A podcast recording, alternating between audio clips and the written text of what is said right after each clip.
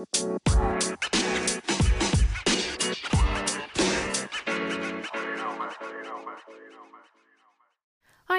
mijn naam is Janneke en welkom bij mijn Positief met Pubers podcast. De podcast waarin ik elke week vragen van ouders beantwoord over het opvoeden van pubers.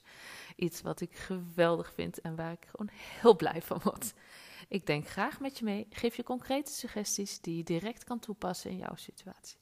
Mijn doel met deze podcast is jou te inspireren en te triggeren om anders te gaan kijken naar je puber, anders te gaan praten tegen je puber en anders om te gaan met puberproblemen. Heb je zelf een keer een vraag of een suggestie? Ze zijn altijd welkom. Je kan me vinden op Instagram op Janneke underscore, je pubercoach, of stuur mij een mailtje via info.conductien.nl. Nou, gaan gauw naar de podcast, aflevering van vandaag. Veel luisterplezier. Lieve groet. Hey hey, het is weer maandag. Super tof dat je weer luistert. Het nieuwe Positief met Pubers podcast voor je klaar. Nou, Sinterklaas zit weer op voor ons. Uh, we hebben vandaag Sinterklaas gevierd. Oh ja, het is nu uh, zondag dat ik hem opneem. We hadden het zo ingericht. Uh, onze oudste moest handballen. Dus wij gingen naar de handbal toe. En toen zei Peter, oh wacht, ik ben nog wat vergeten. Nou, die heeft dus de spullen klaargezet in de woonkamer. Zodat daarna niks meer mee van doen. Alissa moest, ging handballen.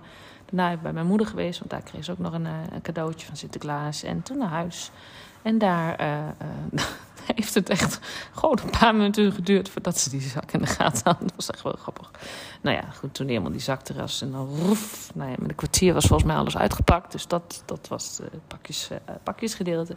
En daarna zijn ze de hele middag. Nou, Lisa die had een, ik heb het hier voor me staan van Lego Friends. Was heel erg blij mee wat ze gekregen had. En, en onze oudste had een drie, of jongste had een 3D-pen, Jack. Die had een 3B gekregen waar hij hele middag mee zoet is geweest. Dus dat was echt... Uh, nou, wel een succes. Ik heb een, eh, een, twee hele mooie boeken gekregen en een heerlijk geurtje. Was een aanrader van, die rook ik bij een collega vorige week. Ik denk, oh, die wil ik hebben. Dus dat. En uh, dus dat was heel, heel fijn. En ja, weet je, die momenten vind ik altijd heel leuk. En ik weet dat jullie daar niet zo heel veel aan hebben, maar je kunt je vast nog wel voorstellen hoe het toen was. Daarnaast wilde ik jullie toch heel even bedanken. Oh man, wat heb ik weer een reacties gehad op de vorige podcast. Heel veel ouders die of ja, de meeste waren ouders, maar ook een aantal professionals die het toch wel met mij eens waren met het feit dat dat gepamper, dat de jeugd tegenwoordig gepamperd wordt en de tolerantie voor stress verminderd is.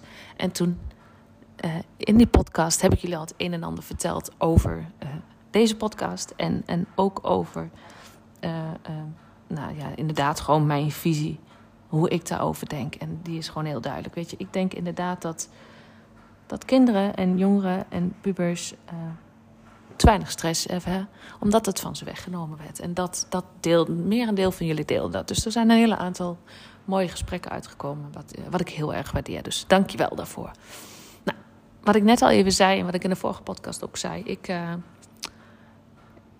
ik had een berichtje gekregen van een moeder die mij al langere tijd volgt. En nou ja, wat irritatie voelde, wat minachting voelde bij bij de prestaties van haar dochter. Nou, ik lees het berichtje even voor en ik zal daarna mijn visie erop geven. Hé hey Janneke, je weet, dat ik, uh, je weet het, ik volg je al een tijdje en ik ben fan. Nu heb ik voor het eerst zelf een vraag aan je. Vind ik altijd leuk om te horen. Ik heb gewoon een fan. Goed, ik lees verder. Mijn dochter is 13, bijna 14 en zit in 3 MAVO. En het lijkt alsof ze simpelweg niet weet wat er van haar verwacht wordt kan leren of voorbereiding voor de les. Ze wordt door docenten omschreven als een typische MAVO-leerling met meer aandacht voor de omgeving dan voor de les. Ze behaalde voor wiskunde een 3,3. Tussen haakjes de sfeer in huis niet gezellig. Ze gaf zich op voor de herkansing en mist deze vandaag. Ik werd gebeld door de docent. Ze reageert schaapachtig en ik ben zo boos dan. Hoe kan ik hier, of hoe ga ik hiermee om? Om eerlijk te zijn ben ik het beu en voel ik minachting dat je je zaken zo slecht op orde hebt en dat je simpelweg denkt dat de herkansing volgende, is, uh, volgende week pas is. Hoe ga ik dat gesprek in? Ik voel echt minachting en irritatie. Dank voor het meedenken. Groetjes. Nou.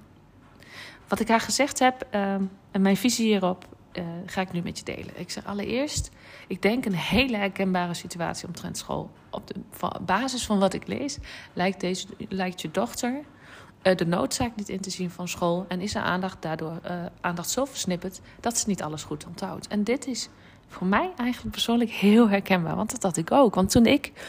Ik heb ook MAVO gedaan. En toen ik op de MAVO zat, weet je, ik vond heel veel dingen belangrijk. Behalve school. Dus ik weet niet hoe mijn moeder dat, dat allemaal gedaan heeft. Maar ik, eh, voor mijn gevoel haalde ik de ene onvoldoende naar de andere onvoldoende. En het was zo erg dat ik in het begin van bij het eerste rapport van de derde klas... dat ik zeven onvoldoendes gemiddeld stond. Nou goed, nou gebruik ik nog altijd als excuus dat dat de periode is dat mijn vader is overleden. En ik denk dat school dat ook altijd heeft meegenomen. Maar ik heb wel altijd zoiets gehad van, van hoe dan? Hoe kun je zeven onvoldoendes halen. Zeven onvoldoendes gemiddeld staan voor, voor oh ja, als je zes, vakken hebt, zeg maar. Ik had zes examenvakken. Nou ja, goed, dan heb je nog een aantal schoolvakken wat ik moest afronden. Maar, ehm, dus dat, ik, herken het wel. Ik haalde ook heel vaak onvoldoendes. Ik ben uiteindelijk geslaagd met de vijf en vijf zessen. En dat was voor toen precies genoeg, want ik stond gemiddeld een vijf en een half. Dus dat was helemaal oké.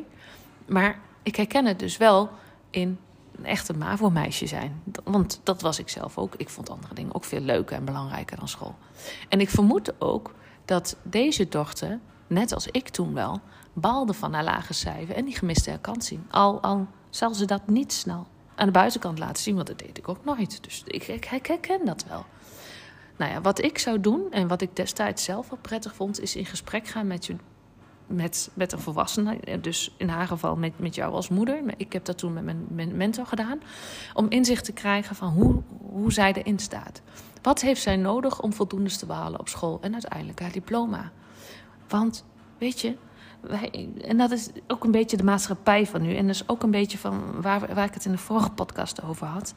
Het stukje, het moeten presteren, het altijd maar voldoendes moeten halen. Dat, dat, dat, dat is wat, wat wij nastreven. Maar wat is er zo verkeerd aan een keer een vijf of een dikke onvoldoende halen? Worden we daar zo slecht van? Natuurlijk is het niet prettig en baal je ervan als je het cijfer haalt.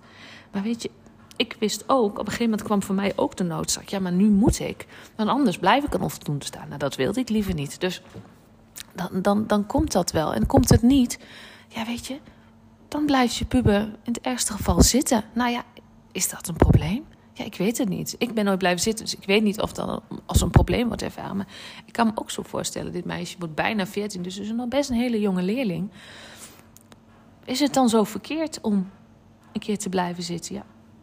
Misschien voor die deze meid niet, maar dat kan ik uit dit verhaal niet ophalen. Maar het is sowieso niet verkeerd om een keer een vijf te halen. Want daar leer je ook weer heel veel van. Daar kun je ook het gesprek over aangaan. Dus dat denk ik wel heel belangrijk. Maar ook voor jou om inzicht te krijgen en hoe, hoe zij ervoor staat. Want met dat inzicht kun je weer verder bouwen, kun je met haar ook weer verder kijken. Oké, maar wat heb jij dan nodig van jezelf om de volgende keer, bijvoorbeeld voor dit vak in wis geval uh, wiskunde, wel een voldoende te halen? Heb je uh, even een, een, extra begeleiding nodig? Uh, zullen we samen een keer gaan zitten? Nou ja, dan kun je dan gaan bedenken. Dus ga dat gesprek aan met je dochter om dat inzicht te krijgen hoe ze ervoor staat en hoe, wat zij ervan denkt en hoe zij erover denkt. Want dat zal je ook heel veel kunnen leren. Niet alleen uh, haar manier van denken, maar ook intrinsieke motivatie. Hoe graag en hoe belangrijk vindt zij dat om dat, richting dat diploma te gaan, om dat diploma te halen, om bij haar klasgenoten in de klas te blijven. Dat zal je heel veel inzicht geven. En daarbij, wat ik al zei, ze zal echt zelf ook wel balen dat ze uh, gemist heeft en dat ze die onvoldoende heeft gehaald. Dus om dat nogmaals en nogmaals ook weer van jou te horen, uh, het zal, niet helpend zijn. Dus probeer die gevoelens die je ervaart, die irritatie en die minachting, probeer die. Uh, niet zoveel te uiten. Weet je, je mag ze best delen, maar probeer ze even voor jezelf te houden of te shiften. Want dat zegt natuurlijk ook heel veel over jou. Waarom voel je die minachting? Wat, wat zit daarachter? Is ook interessant om te gaan onderzoeken. Want wanneer je blijft uiten naar, zij zal dat gaan voelen. En dus mogelijk, ik zeg niet dat het zo is hoor, maar mogelijk ook dat dat invloed op haar heeft. Ah, zie je wel, ik kan het toch niet goed voor doen voor mama. Ja, en wat krijg je dan?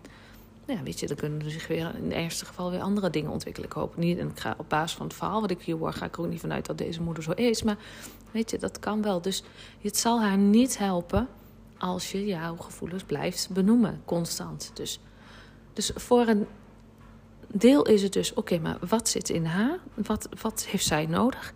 En aan de andere kant is het ook zo dat een deel van haar brein nog niet voldoende ontwikkeld is. Dus daardoor. Uh, heeft zij haar prioriteiten anders liggen dan jij mogelijk hebt. Jij hebt als doel en als prioriteit dat zij haar diploma haalt. Daar wil je voor gaan. Zij heeft misschien als prioriteit uh, haar vriendinnen of uh, die leuke jongen of dat leuke meisje of whatever. Maar niet direct school. En dus die noodzaak is er niet. En wat ik nog van mijzelf weet, want ik was net zo. Toen ik op een gegeven moment voelde van... oh shit, ja, zeven onvoldoendes, daar moet ik echt wat aan doen. Anders blijf ik zitten en zit ik niet meer bij mijn vriendinnen. Toen dacht ik al, oké, nu moet ik, wel, moet ik een beetje wat gaan doen. Dat deed ik nog niet zoveel. Maar is er wel meer noodzaak. Maar dat komt het uit haar. En dat werkt altijd beter dan uh, dat het uit jou moet komen. Dus weet je, mogelijk denkt ze inderdaad... oh, die 3,3, die kan ik nog wel ophalen. En waarom dan stress? Weet je, en dat is ergens heel erg fijn. Want als ik nu kijk bij mij op school en de leerlingen die ik begeleid, het zijn een heleboel leerlingen die echt heel veel stress ervaren en fysieke klachten ervaren als gevolg van die stress. Nou, dat is deze dochter niet en dat is natuurlijk heel erg fijn. Maar voor jou als ouder kan ik me voorstellen dat het best frustrerend is.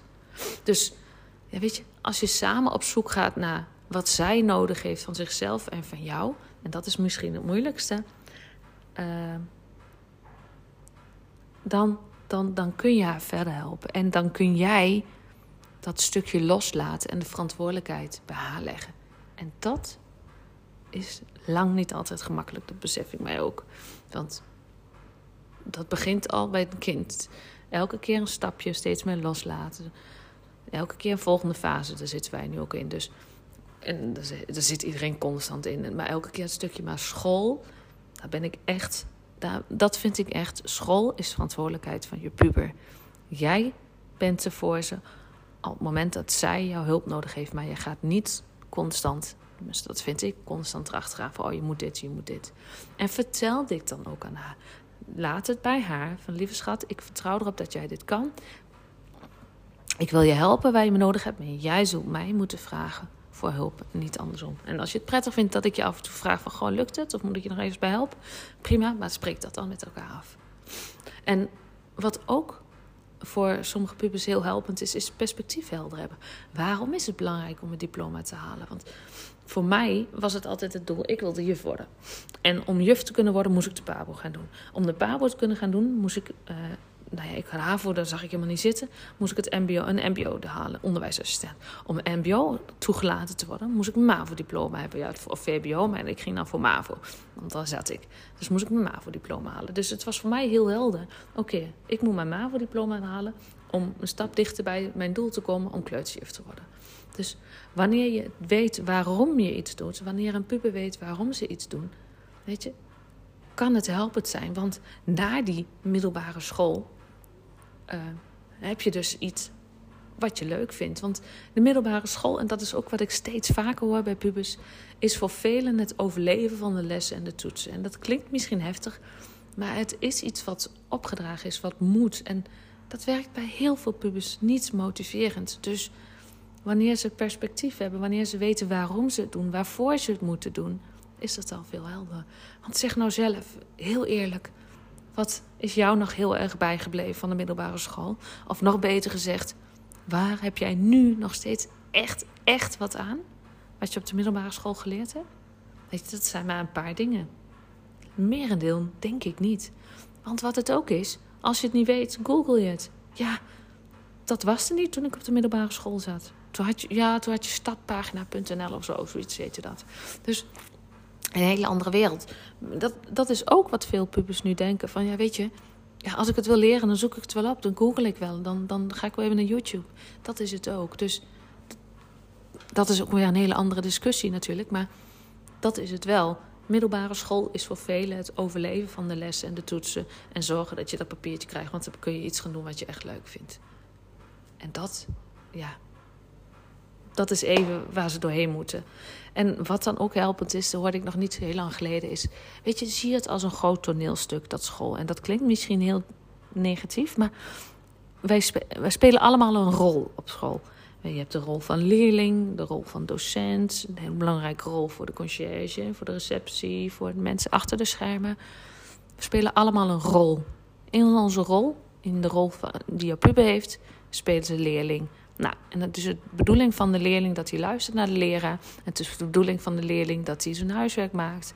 En uiteindelijk diploma haalt. Dat is jouw rol op de middelbare school. Dat wil ook nog wel eens helpen bij pubers om het op die manier te brengen. Dus dat, dat het wat minder lading geeft. Maar goed, genoeg dingen om even te onderzoeken en te bekijken voor jezelf. En ehm, nou, ik had deze moeder beloofd dat ik er een podcast over zou maken. En eh, ik hoop dat ze wat aan heeft. Ik hoop dat jij er wat aan hebt. Dat jou het weer inzicht geeft. Dat het jou weer moed geeft, inspiratie geeft om dat gesprek aan te gaan met je puber. Om, om inzicht te krijgen. Oké, maar wat heeft mijn puber nodig? En wat heeft de puber, met name de puber, van zichzelf nodig?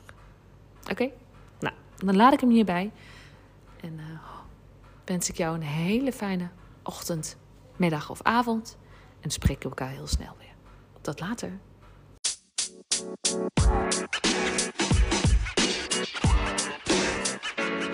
know, man. You.